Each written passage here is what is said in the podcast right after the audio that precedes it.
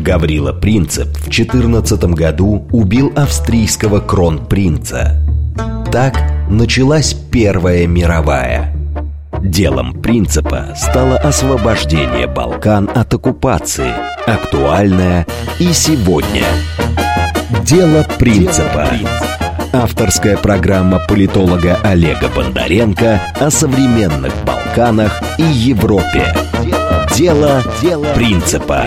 Программа предназначена для лиц старше 16 лет.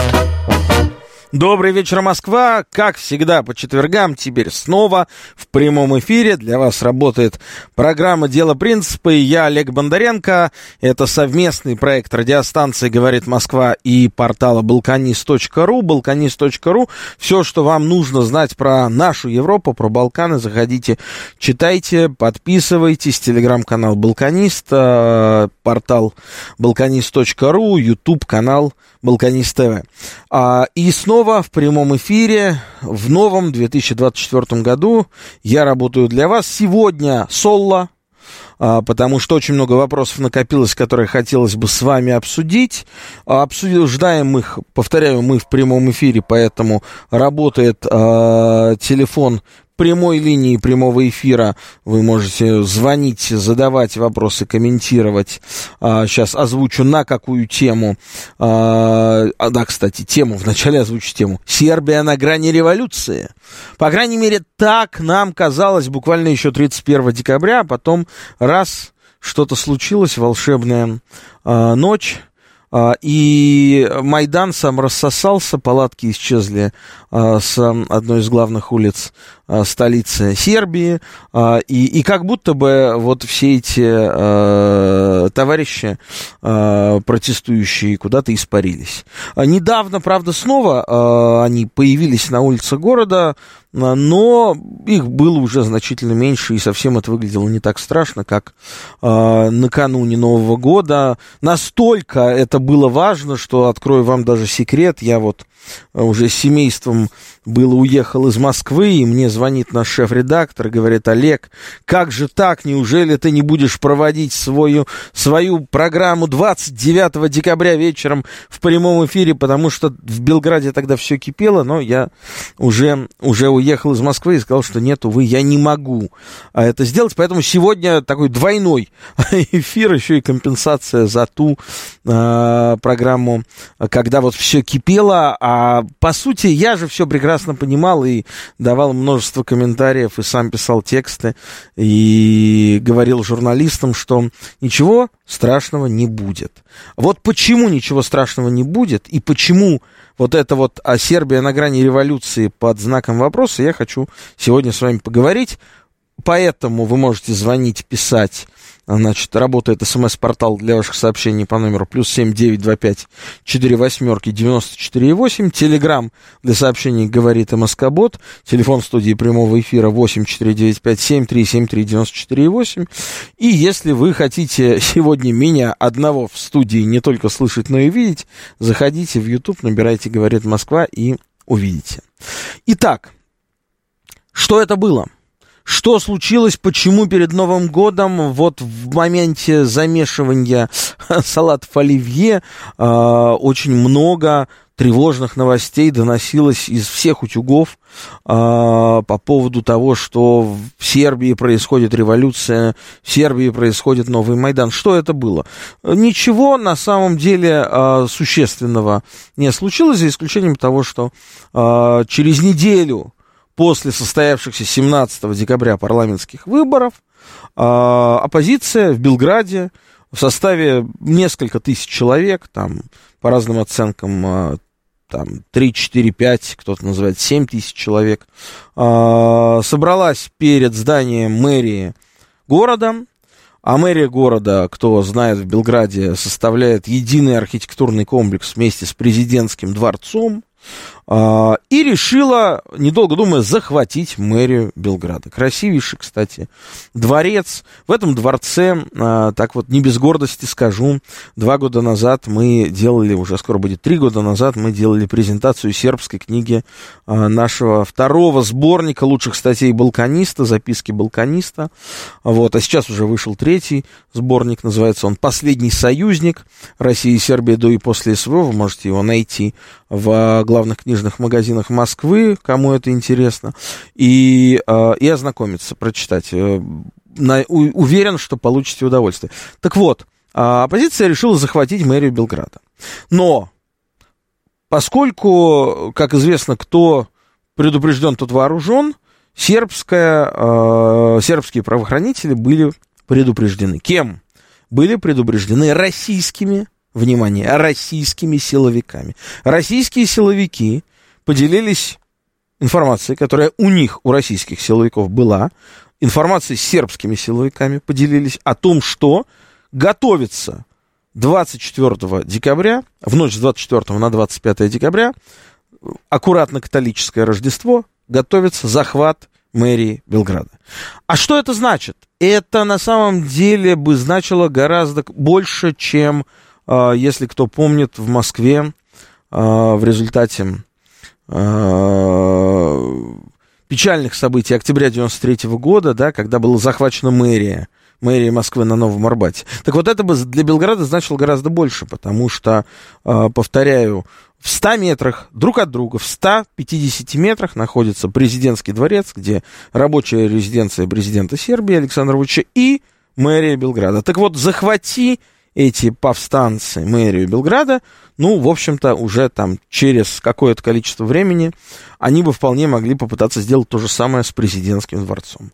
Но их встретили внутри мэрии Белграда подготовленные спецназовцы, отбили эту атаку. А, видно, что оппозиционеры этого не ожидали. И, в общем-то, это вполне логично, потому что в обычное время вообще Белград это крайне безопасный город. Там, в принципе-то, днем с огнем полицейских особо не найдешь а, на улицах. А иногда, и это была специальная политика а, президента Вучича, во время массовых манифестаций он давал приказ силовикам уйти с улиц, чтобы просто даже не было повода у а, протестующих на кого выплеснуть свою вот эту вот агрессию, свою ненависть, что нет полиции, вот хотите, гуляйте, а, вот, а, и действительно, нагулявшись, тогда, еще два года назад, сербская оппозиция а, на этом, выплеснув свою энергию, закончилась тогда. Сейчас, видимо, эта концепция не прошла, и, конечно, уже сербская власть немножко научилась показывать свои зубы. Так вот, захвата мэрии не случилось. А, после этого проходили до 31 декабря. Вот представьте, до 31 декабря, 31 декабря был самый большой, кстати, самый многочисленный митинг на главной улице а, Белграда, улице Таразии, возле, а, что тоже символично, отеля «Москва». Собралось около 7 тысяч человек что, в общем-то, не так много, в общем, даже для Белграда это не так много, да, летом, а, когда там случилась трагедия и впервые в истории Сербии а, произошел а, расстрел, двойной расстрел в школах страны, то несколько выходных подряд на улице сербской столицы выходило по 100 тысяч человек, а сейчас вышло всего 7 тысяч. 31 декабря, тем не менее, вышло, с требованием, естественно, перевыборов, у нас украли выборы, все это так, такой рефрен довольно понятный. Но, а, вы знаете, э, я сейчас пару слов скажу в защиту именно сербской избирательной системы. Она довольно консервативная. Там нет, а, в отличие от российской, дистанционного электронного голосования, там нет голосования по почте, там нет а, множества других изысков, нововведений, а, которые невозможно верифицировать. Да? Ну, откуда, вот как мы можем с вами проверить, а, кто как проголосовал дистанционно во время ДЭГа? На последних выборах а, мэра Москвы или вот на грядущих выборах президента или в выборах в Московскую городскую думу депутатов этой осенью они состоятся, никак невозможно проверить, а, кто как проголосовал. А в отличие от простого по старинке голосования, когда вот он бюллетень, вот ты его достал, вот посмотрел на галочку, вот удостоверился, что никаких других лишних а, значит, символов там нет, и все, можешь считать количество бюллетеней. Вот. Э, в Сербии в этом смысле все очень консервативно, а, и можно было спокойно в любой момент времени проверить подлинность этих бюллетеней. Поэтому, зная это, что сделала сербская оппозиция, сербская оппозиция, конечно, она а, начала апеллировать к тому, что откуда столько избирателей в Белграде появилось? Как же это так? Они проиграли. Дело в том, что столицу Сербии и не ожидали это. Думали, что у них столица в кармане а на 3% проиграли. И как проиграли? Традиционно, как во всех столицах, в этом смысле, что Москва, что Белград, что многие другие столицы абсолютно одинаковы. Есть богатый центр, а, где живут, а, кажется, а, интеллигенция и старые горожане, они, как правило, настроены наиболее критично, наиболее оппозиционно, и есть спальники – которые голосуют за власть. Вот то же самое и в Белграде можно было увидеть. И, конечно, вот эти а, рассерженные горожане, пользуясь терминологией Владислава Юрьевича Суркова, а, эти рассерженные белградские горожане, они выходили и на улицы, и, в общем, были довольно активны. Вот, а, и эм, Поэтому, э, в общем, вот эти 7 тысяч, вышедших 31 декабря, они и, и были теми самыми рассерженными горожанами. А, так что э, как-то найти большее количество рассерженных горожан уже было довольно сложно. А потом что случилось? Потом случился Новый год. Потом случился Новый год, и э, во время э, новогодних праздников, естественно, ни за какие ковришки никого э, невозможно бы было выманить э, на улицу. А поэтому сербская оппозиция сделала такую паузу, сделала вид, что ее нет, а, сделала вид, что все ушли на праздники, и вспомнила о том, что она вот собиралась буквально там устроить палаточный городок, никуда не уходить, только 16 января, только вот буквально на этой неделе. И 16 января Сейчас мы попытаемся, кстати, вызвонить нашего собственного корреспондента в Белграде Кирилла Борщева, собственного корреспондента балканиста. Это же получится. Саша, да? Вот. И а, вот на днях она вышла, но уже совсем в другом варианте. А, естественно, не было того запала, не было тех а, требований и так далее, и так далее, которые были до Нового года. И, и в этой связи, ну, какие еще можно из этого сделать выводы? Сами выборы, которые прошли в Сербии, что это было? А, это были очередные досрочные парламентские выборы. Так сербская власть, а, надо отдать должное, а, покупает время, избегая лишнего довольно серьезного давления Запада. Потому что любые выборы досрочные – это покупка 9 месяцев свободного времени. От момента объявления выборов до формирование правительства проходит около 9 месяцев, и в эти 9 месяцев никто, ни один западный чиновник, какого бы ранга он ни был, не может а, позвонить в Белград и потребовать они же именно так делают, требуют признать Косово, ввести санкции против России. Не может, потому что получат один понятный ответ. Извините, у нас сейчас нет а, утвержденных официально органов власти. А когда они появятся, эти официально утвержденные органы власти, теперь после выборов 17 декабря? А только ближе к лету. Наверное, в конце мая, начале июня мы уже увидим сформированный новый кабинет министров. Кто его составит, это отдельный очень интересный вопрос, мы его еще обсудим. А вот сейчас нам показывает наш звукорежиссер, что собственный корреспондент проекта «Балканист» в Белграде Кирилл Борщев у нас на связи. И я хочу, конечно, Кирилл, э, ты нас слышишь? Привет. Ага. Да, да, я слышу вас. Да.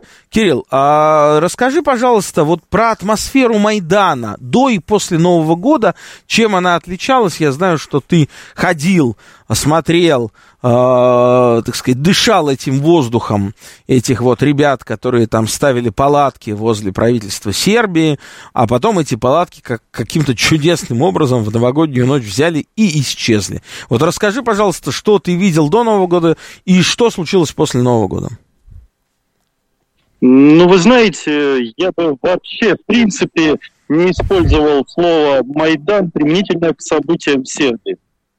Почему? Потому что и вот эту так называемую, ну, так называемую атмосферу Майдана я не ощутил ни до новогодних праздников, ни после них, тем более. Хорошо, а что, что самый... ты ощутил? Расскажи. Ты там гулял, смотрел в глаза этим людям, слышал какие-то их крики. Кто это были? А, возраст, пол, а, там, а, так сказать, социальный статус, белградцы, не белградцы. Кто? Кто были все эти люди? Ну, прежде всего, конечно же, это Белград. Как, может быть, это не очень красиво по отношению к столице, но а это, это жители коренного Белграда, сытого и довольного. То есть, в принципе, единственная, так сказать, мощная колонна сторонников позиции, она, она вся белградская. Да, там было очень много молодежи, были, вот, так сказать, ну, в принципе, люди разных возрастов, но нельзя сказать, что э, протестующие представляли широкую массу, понимаете. А, хорошо, кого эти а, протестующие представляли? Потому что вот меня несколько человек а, за последние дни спросило, а кто там лидер-то у этой оппозиции? И я, честно сказать, не нашел, что ответить, потому что кроме серого кардинала, который, в общем, не столько лидер, сколько спонсор, я имею в виду бывшего мэра Белграда Драгона Джилоса, там, собственно, и лидеров-то нет. Поэтому э, еще, еще раз, кто все эти люди с точки зрения их политических симпатий, с точки зрения их э, атрибуции, они там за Россию, за НАТО, за что они? Да нет, в принципе, они все за сытую, красивую жизнь по западному образцу. Это люди абсолютно на 100% ориентированы на Запад, потому что в их представлении как бы все будущее, радостное светлое будущее Сербии, оно связано с Западом и западным путем развития. А лидеры там, ну, как вы уже сказали, собственно, Драгон Джилец и собравшиеся вокруг него вот осколки прозападных э, партий э, якобы демократического толка. Вот. Ну, называть, в принципе, эти фамилии не знаю, стоит или нет. А да нет, э, да, в данном случае они не, не, ничего не скажут не только русским э, слушателям, но боюсь, что и многим сербским ничего не скажут. А так кто за ними дело, стоит? Что, вы знаете, многих этих лидеров э, не знают и в Сербии, понимаете. Там есть две-три персоны, которые регулярно появляются в СМИ, э, вот, они, они только не узнаваемы. А очень много сейчас получилось, появилось на этих протестах каких-то новых, неизвестных лидеров, каких-то лидеров студенческих движений, каких-то непонятных неправительственных организаций, которые тоже непонятно чем особо занимаются, никогда не были на слуху. Ну хорошо, теперь, вот сейчас, а, вместе с Новым годом закончились протесты, вернее, перед Новым годом. А сейчас они вроде как возобновились или не возобновились? Что случилось? Да вы знаете, это было какое-то конвенционное, конвенционное подергивание оппозиции, понимаете? Потому что, ну, вроде бы как нужно было, по мне, так, по моему мнению, нужно было просто отметиться, что нет, мы живы, мы не сдались, и протесты как бы не закончились. Наша борьба не заканчивается. Такой посыл. Ну, он получился, на мой взгляд, очень слабеньким. Если до Нового года были хотя бы какие-то попытки поиграть, имитировать э, подобие какого-то Майдана, хотя, опять-таки, это очень громко сказано, э, то вот э, митинг 16 числа, ну, это, понимаете, в Сербии очень много было похожих протестов, и более масштабных, э, на какой-то, не знаю, эхо революции или намек. Ну, нельзя, нельзя этот митинг назвать было каким-то серьезным Последний, по... Последний раз сербская оппозиция а, устами одной из своих а, лидерок а, заявила, что она будет апеллировать к Западу, что вот сейчас мы ждем резолюции Европарламента а, о том, что эти выборы были, были нечестные и так далее, и так ну, далее. А, в результате смотрите. что, дождались они резолюции Европарламента так, или нет? Во многом все эти попытки устроить какую-то там, не знаю, революцию провалились, потому что четкого сигнала с Запада не последовало. За исключением э, высказывания отдельных политиков, ведь э, ни Европа, ни США не сказали четко, да, мы не признаем выборы, или они были с грубыми нарушениями. Посол США, так тут вообще, в принципе, был очень осторожен в. В принципе, так, э, что называется, намекнул, что ну, пока вроде все в порядке. А как, насколько интересуют сербские выборы э, Европы, ну, было видно по залу Европарламента, который там, не знаю, на 5% в лучшем случае был заполнен в момент обсуждения этого вопроса. То есть, как будто бы еще не пришло время для того, чтобы Запад всерьез включился ну, конечно, э, в свержение Вучича. не было, еще неизвестно, будет ли она. Угу. Хорошо. А с точки зрения, значит, сути вопроса, да, напомним нашим дорогим слушателям, что э, речь шла не о том, что все выборы сфальсифицированы. Нет. Вопрос был исключительно э, касался выборов в Белграде, э, касался того, что якобы, по мнению оппозиции, в сербской столице оказалось больше избирателей, чем они там где-то были записаны, э, что якобы были приписаны новые избиратели. И вот это была главная претензия. На основании этой претензии сербская оппозиция требовала перевыборов в Белграде. В итоге, Кирилл, будут перевыборы городского парламента, который пытались захватить, и захватили бы, если бы не информация от российских силовиков, а, сербские оппозиционеры, или не будет? Не факт. Я не уверен, что будут перевыборы. Ходят пока только, что называется, слухи. А, пока еще вся пыль этой а, псевдобитвы за выборы в Белграде не улеглась. Есть мнение, что, возможно, власть пойдет под каким-то внешним давлением на уступки оппозиции, проведет перевыборы в Белграде э, весной, э, тогда же, когда будут проводиться часть местных выборов в тех муниципалитетах Сербии, где они проводились 17 декабря. Вот, но опять-таки не факт, э, потому что, понимаете, сейчас оппозиция вообще выглядит несколько глупо, потому что, как вы отметили уже, у оппозиции не было претензий к выборам на республиканском уровне. Вот, при этом, как бы, единственные претензии были э, к белградским выборам, потому что только там они имели шансы, даже не шансы, а какую-то надежду на то, чтобы э, идти, так сказать, набрать больше число голосов, чем действующая партия.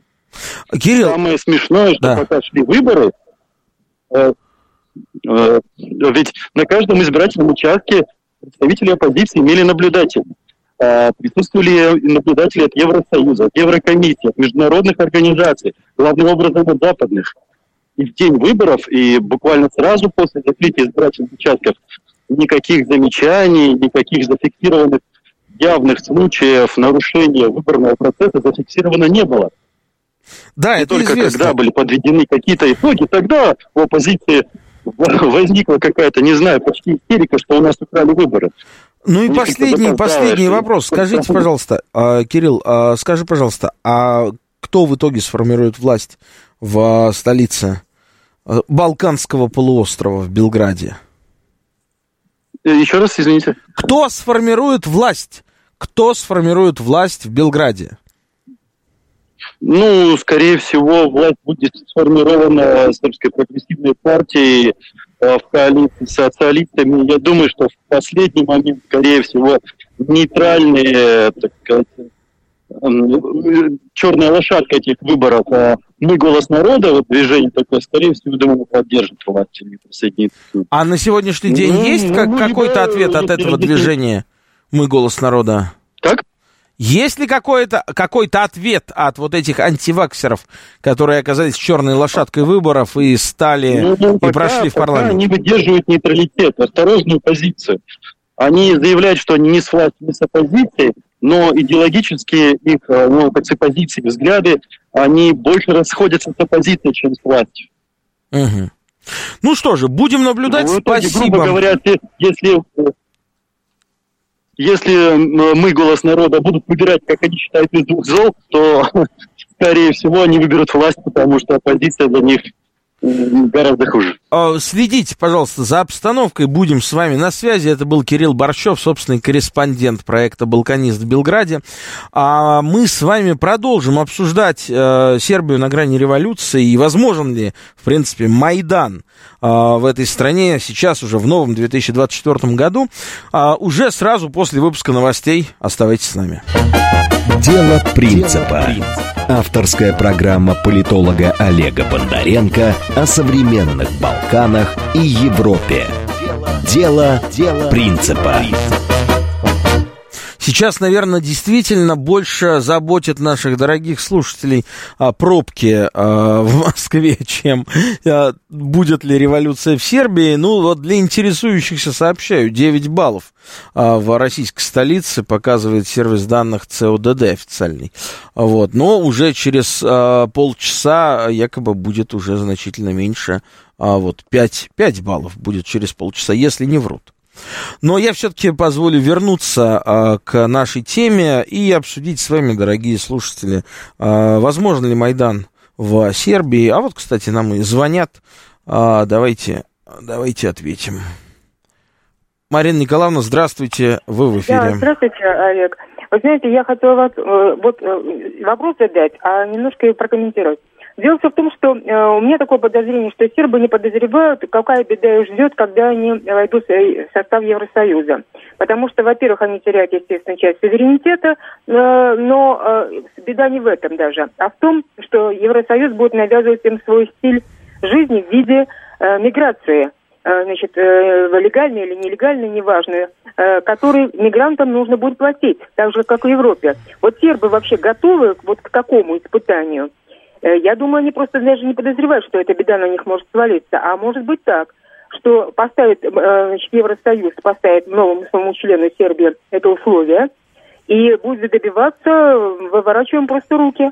А серб, э, значит, сербское население, там, об, оба государства, они не богатые. Получается, что они не совсем богатые идут в Евросоюз, чтобы стать побогаче, а на самом деле станут беднее. Вот прокомментируйте, пожалуйста, если можно. Спасибо. Да, с удовольствием сейчас прокомментирую, но перед этим приму еще один телефонный звонок. Ростислав, здравствуйте, говорите. Здравствуйте, Олег. У меня к вам два вопроса по поводу роли России и по поводу верной наводки от России. Да. Первый, я читал, читал, что по списку недавних назначений в нашу дипмиссию Аналитики в Европе сделали вывод, что в Белград перевели опытнейших дипломатов, некоторые из них даже были высланы ранее из стран ЕС – Вопрос, на ваш взгляд, есть ли у России некая договоренность с Вучичем и другими, чтобы они сразу аккредитовывали там таких назначенцев из Москвы? И еще, не является ли российская наводка простым сканированием Роспосольством того же Белградского оппозиционного радио 92 FM? Эм? Вот Роспосольство во Франции на бульваре Лан, я читал, что много узнает через особое сканирование парижских радиостанций. Может, и в Белграде так же? Как вы думаете? Спасибо. Спасибо, обязательно отвечу на ваш звонок. И вот э, третий, э, третий вопрос, и приступлю к ответам. Олег, здравствуйте, говорите. Здравствуйте, здравствуйте. Вот э, так, такой момент. Вы, наверное, лучше знаете, например, протестный потенциал оппозиционный в Сербии, это четверть населения, это около 30%. От этого, наверное, но все равно это ну, относительно только критично. И главное, вот по поводу Евросоюза там, какого-то потенциального в будущем вступления Сербии в Евросоюз. Но ведь Сербия тогда должна отказаться от Косово, отказаться, наверное, даже от северной части Косово, от Митровицы. Конечно. То есть Сербия готова все это сдать, как вот Армения сдала Карабах. Не готова. Что не готова, да. Вот не готова.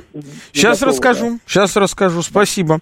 Спасибо. Итак, начнем. А, спасибо вам, дорогие друзья, за ваши интересные и, как всегда, по делу вопросы. Начнем с первого, и вот о, и, и в конце тот же самый вопрос звучал по поводу Сербии идет в ЕС. Вы знаете, на самом-то деле, не с точки зрения общественного мнения, не с точки зрения а, политической а, реальности, уже, ну, я думаю, года полтора-два Сербия ни в какой ЕС уже точно не идет. А, во-первых, с точки зрения общественного мнения, а, рейтинг Европейского Союза где-то года три назад упал ниже 50%, сейчас по последним данным соцопросов, около 35%, всего 35% сербов хотят вступления в Европейский Союз только в том случае, если это вступление будет безусловным. То есть, если никто не будет требовать от Сербии взамен ввести санкции против России, признать Косово там, и так далее, и так далее. Вот за безусловное а мы понимаем, что безусловного выступления не, бу- не будет. Это, это фантастика, это нереально. А за безусловное вступление Сербии в ЕС на сегодняшний день выступает 35% населения. А поскольку сербская власть в хорошем смысле слова это власть популистская, то есть власть, которая исходит из интересов своих сограждан, ну, она и транслирует, собственно, Александр Вучич, президент Сербии, он потому и силен, что он транслирует интересы своих сограждан. А, поэтому, несмотря на то, что где-то в каких-то официальных кабинетах а, еще пока стоят флаги ЕС, и еще пока произносятся, э, знаете, такие ритуальные речи о том, что целью Сербии, одной из целей Сербии является э, вступление в Европейский Союз, все прекрасно понимают, не будет этого. Не будет этого. На мой личный субъективный взгляд, запомните эти слова, можете мне их потом припомнить, Сербия никогда не вступит в Европейский Союз. И не потому, что Сербия не вступит, а потому, что Европейский Союз не примет. Потому что Сербия для Европейского Союза была, есть и будет абсолютно чужеродным элементом. Абсолютно непонятным, ненужным, чужим, я вам даже скажу, пятой колонной России, Китая, там еще кого-нибудь. Именно так воспринимала Сербия всегда – всегда воспринималась Сербия в Европе именно по этой причине. А, во время Второй мировой войны, войны а, на территории бывшей Югославии кого уничтожали помимо евреев и цыган? Сербов. Сербов в лагере Ясеновец, в других лагерях. Потому что они, сербы, не вписывались в матрицу вот такой, э, такого европейского Хартленда во всех его изводах. Поэтому Сербия не вступит в ЕС. Ну и, в общем, вот давайте мы представим, что так оно и будет а так оно и будет, так что вот из этого будем исходить. А вопрос про мигрантов, ну, он в данном случае глубоко вторичен, потому что Сербия используется только как транзитная зона для мигрантов в Европейский Союз, при этом сербские пограничники не отличаются дружелюбием к мигрантам, там на границе с Венгрией регулярно происходят какие-то а, перестрелки с мигрантами, э, антимигрантские рейды и так далее. Так что в этом смысле Сербия нет, конечно, отстойником для мигрантов она не станет. Тут нет никаких для этого оснований. Второй вопрос. А, Ростислав задал вопрос по поводу российских дипломатов. Вы знаете, ну, э, просто если исходить из того, что а, практически все страны Европейского Союза, они выслали какую-то часть, а многие выслали большую часть, как, например, Болгарии. Они же вообще выслали всех, практически всех российских дипломатов, кроме посла, ну и там какого-то технического персонала. Вот. А, естественно, ну, это, если где-то что-то убыло, значит, где-то что-то прибыло. А, естественно, там происходит ротации, происходит, может быть, пополнение штата, людей надо физически на какие-то рассовывать, а, значит, позиции, и, естественно, я вполне допускаю, я этого не знаю, но я вполне допускаю, что штат российского посольства в Сербии мог вырасти. А, и а, по, с точки зрения качества российских дипломатов, ну, в принципе, на балканском направлении у нас, в общем, всегда работали не самые плохие люди, да, не самые, э, ну, в общем, профессионалы работали, давайте скажем честно. Ну и, в общем, да, я вполне допускаю, что они стали еще в этом смысле профессиональнее. Нынешний посол Российской Федерации в Сербии Александр Аркадьевич Боцин-Харченко, ну, это вообще легендарная личность. Э, один из лучших э, из дипломатов, так вообще лучший балканист, который только есть в России, потому что он э, на Балканах общей сложности провел уже, наверное, лет 30, там, с перерывами. Он во время Боснийской войны представлял Россию в переговорной группе. Он на его глазах происходило очень-очень много всего. Так что да, конечно, э, российские балканисты в дипломатии есть и есть сильные. Насчет третьего вопроса, я вижу, Вайс, что вы дозваниваетесь, я, но я отвечу, а потом вам уже э, отвечу на предыдущий вопрос, а потом э, на ваш звонок. Протестный потенциал Сербии, очень хороший, кстати, вопрос, каков он? Ну, вы знаете, ну, какой вот протестный потенциал э, приблизительно в любой развивающейся стране, э, в которой все в целом хорошо, а в Сербии сейчас лучше, чем когда бы то ни было со времен Иосифа Броза Тита, я прям это вот утверждаю в экономическом смысле, да, есть недовольные, а, да, эти недовольные представляют собой средний класс. Вспоминаем а, Москву, белоленточные протесты 2011 года. Сколько их? Ну, да, наверное, они исчисляются там каким-то количеством процентов. В общей сложности, ну, может быть, речь идет там о там, нескольких сотнях тысячах людей в общей сложности. Но в общем и целом, конечно, это не критически важная цифра. А теперь давайте ответим нашему дорогому Вайсу. А, здравствуйте, говорите. Да, добрый вечер, Олег. А, я вот хочу, вы в первой получасовке разговаривали с экспертом, но вопрос адресую к вам. С журналистом, с нашим журналистом Ну, в любом случае, он с места э, тех событий, которые да. можно назвать горячими пирожками. Вы знаете, вот я вот не понял, вы за большевиков или за коммунистов. Я имею в виду то, что ваш, вас, ваши прогнозы на будущее, так называемые беспорядки э, в Белграде. Я поясню вопрос свой. Не кажется ли вам, что это просто очередное затишье, и все основное начнется весной? Потому как Христофер Хилл, американский посол Сербии, уже предупредил Вучича, что если он будет строптивым, в американский конгресс уже поступило предложение, в том числе и от страны ЕС, предоставить в Косово оружие, может быть, сумма окажется микроскопической, на 75 миллионов долларов. В том числе и посол Британии окучивает э, Сербию, чтобы она судила действия России на Украине, которая появляется на встрече с Вучичем, соответствующей бандеровской символикой и логотипом и с гимном э, Украины на своем платке. Вот как вы смотрите на перспективу этих событий? И второй вопрос. Не кажется ли вам, что вы абсолютно правы, что иммунитетом Сербии от, Евро, от вступления в Евросоюз является ее пока еще не заявка, но планы с 40 с другими странами, это по данным на 23 год, вступить в БРИКС? Спасибо большое. Спасибо большое. Ну, вы знаете, начну с Брикса. Здесь как раз я э, хотел бы э, быть оптимистом, но у меня нет для этого э, ни малейших э, зацепок. БРИКС это чисто политическое объединение на сегодняшний день, потому что, ну, давайте скажем честно, ну, что Россию связывает с Южной Африкой? Ну, например, да? Ну, мы же с вами понимаем, да? С Китаем связывает многое, с Индией связывает много, с Бразилией много связывает. Ну, в общем, понимаем, о чем говорим. Немного. С Южной Африкой еще меньше, да. А вот Аргентина заявилась, но не вступила в БРИКС. А вступление четырех исламских стран в БРИКС, Ирана, Саудовская Аравия, Объединенных Арабских Эмиратов и Египта, э, вообще поменял существенным образом расстановку внутри БРИКСа. Если до того БРИКС был во многом антиисламской структурой, ну, потому что потому что мы приблизительно понимаем, как э, к исламу относится в Китае, как к исламу относится в Индии. Да? А, это э, страны, которые в политический ислам преследуют. Ну, потому что у китайцев есть э, уйгуры, а у индусов есть Джамма и Кашмир. Вот и все, да? А сейчас вдруг БРИКС из вот этого России, Индии, Китай Э, плюс, ну, Бразилия, ЮАР, но это так, чисто номинально, на мой взгляд, а, расширилась за счет исламского мира. И это вообще совершенно новый вызов.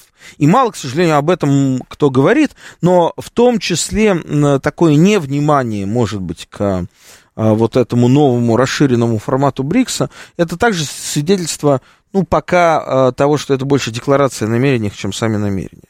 Что касается возможного потенциального членства Сербии в БРИКС, опять же, с точки зрения политической декларации и последних соцопросов, в Сербии уже больше сторонников присоединения к БРИКСу, чем к ЕС.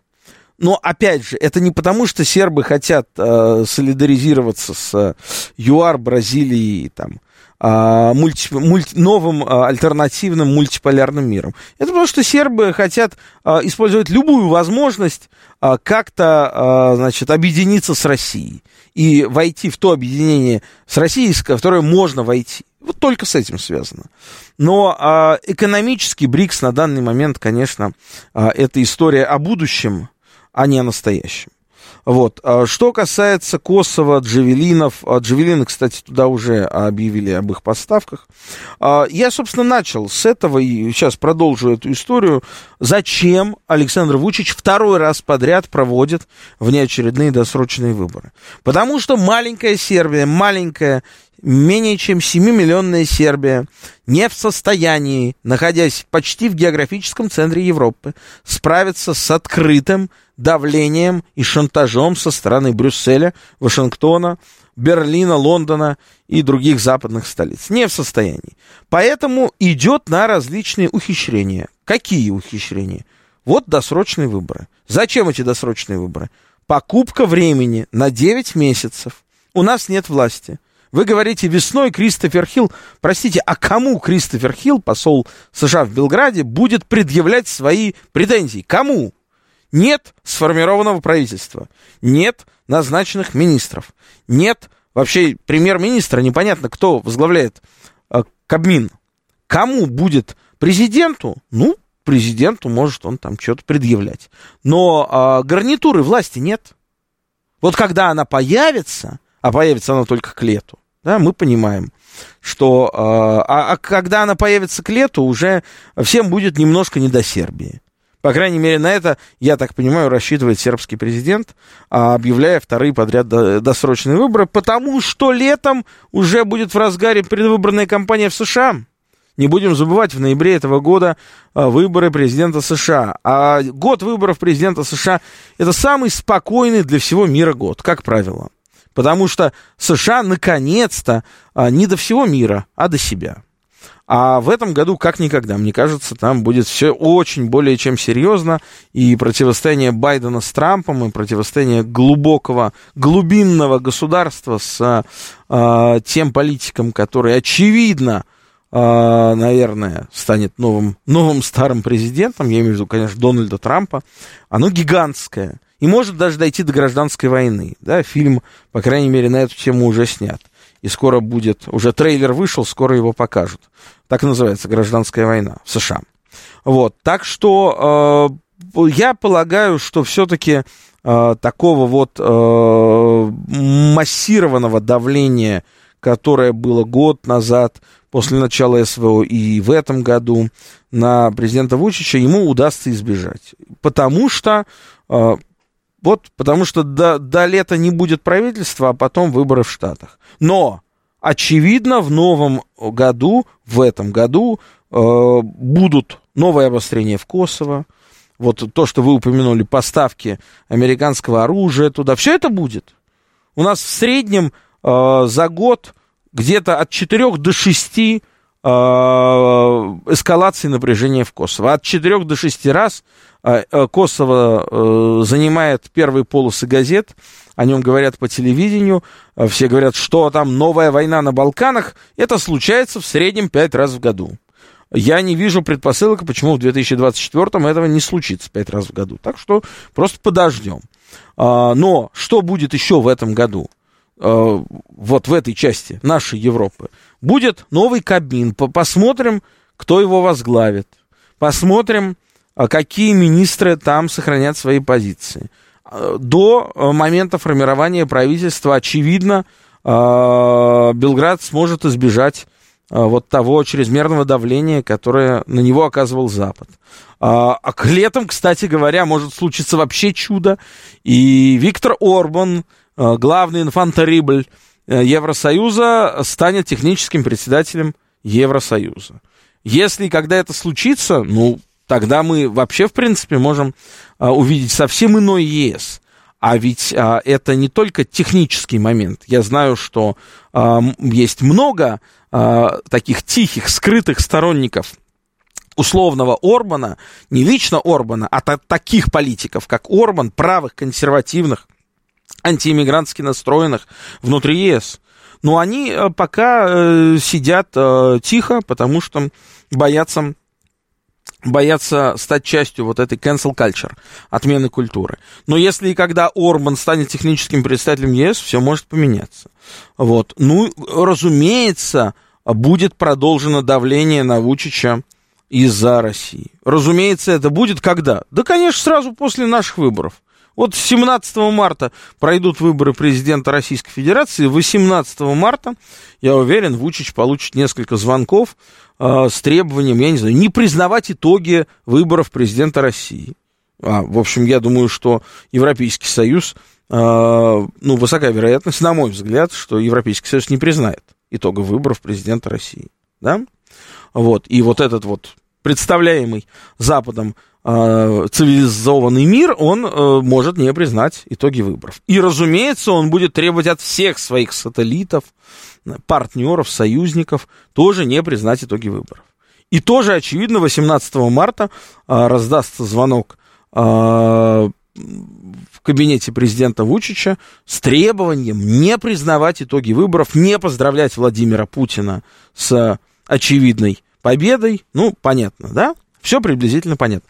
Так что в этом смысле давление э, будет э, уменьшено, может быть, в каких-то э, деталях, но, конечно, глобально оно никуда не денется, глобально оно останется.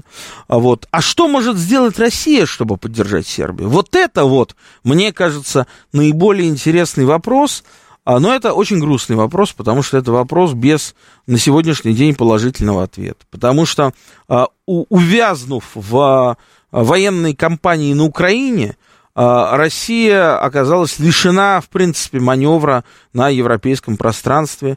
И никаких э, прежде даже, может быть, скромных, но все-таки имевшихся возможностей э, Москва э, сейчас лишена, она не в состоянии ими воспользоваться, поэтому не э, как-то вот, когда была вот эта революция, вот, в кавычках революция, да, попытка захватить мэрию Белграда, мне звонили журналисты, спрашивали, что может сделать Москва, может быть, мы там, как с Лукашенко, пошлем туда Росгвардию, ну, ну, смешно, да, ну какую Росгвардию? Кто бы ее туда пропустил? Даже вот физически пропустил. Кто? Да? Для этого надо бы было бы пролететь через э, воздушное пространство стран-членов НАТО, запросить у них коридор. Кто бы этот коридор предоставил? А летели бы самолеты, если бы им не предоставили этот коридор. Они сбили бы эти самолеты, э, натовцы и так далее. Да? То есть это уже... У нас Сергей э, Лавров, министр иностранных дел, до Белграда не может долететь потому что ему не дают воздушный коридор.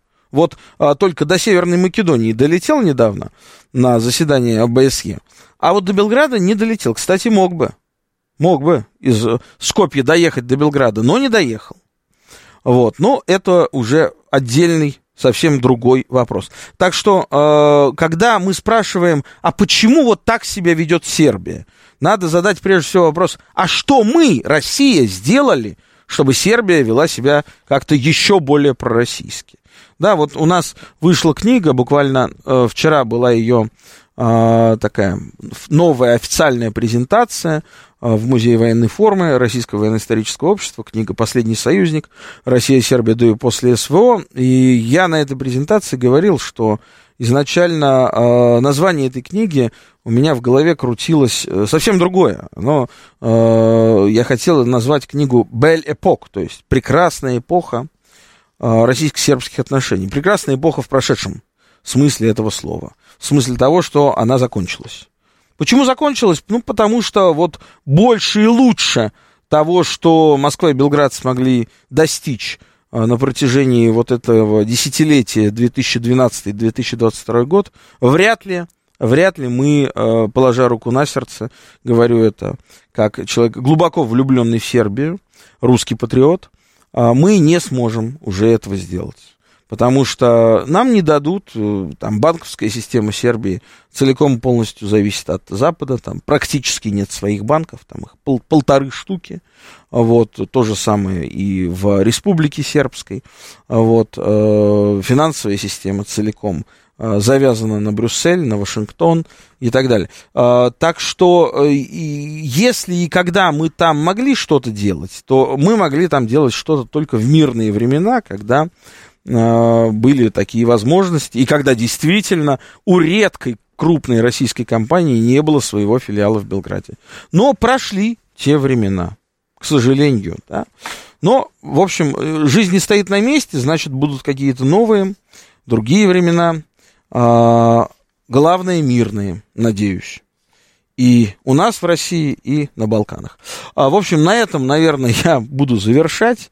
Слушайте нас, а, программу «Дело принципа», совместный проект радиостанции «Говорит Москва» и портала balkanist.ru. Слушайте нас по четвергам в 8 вечера.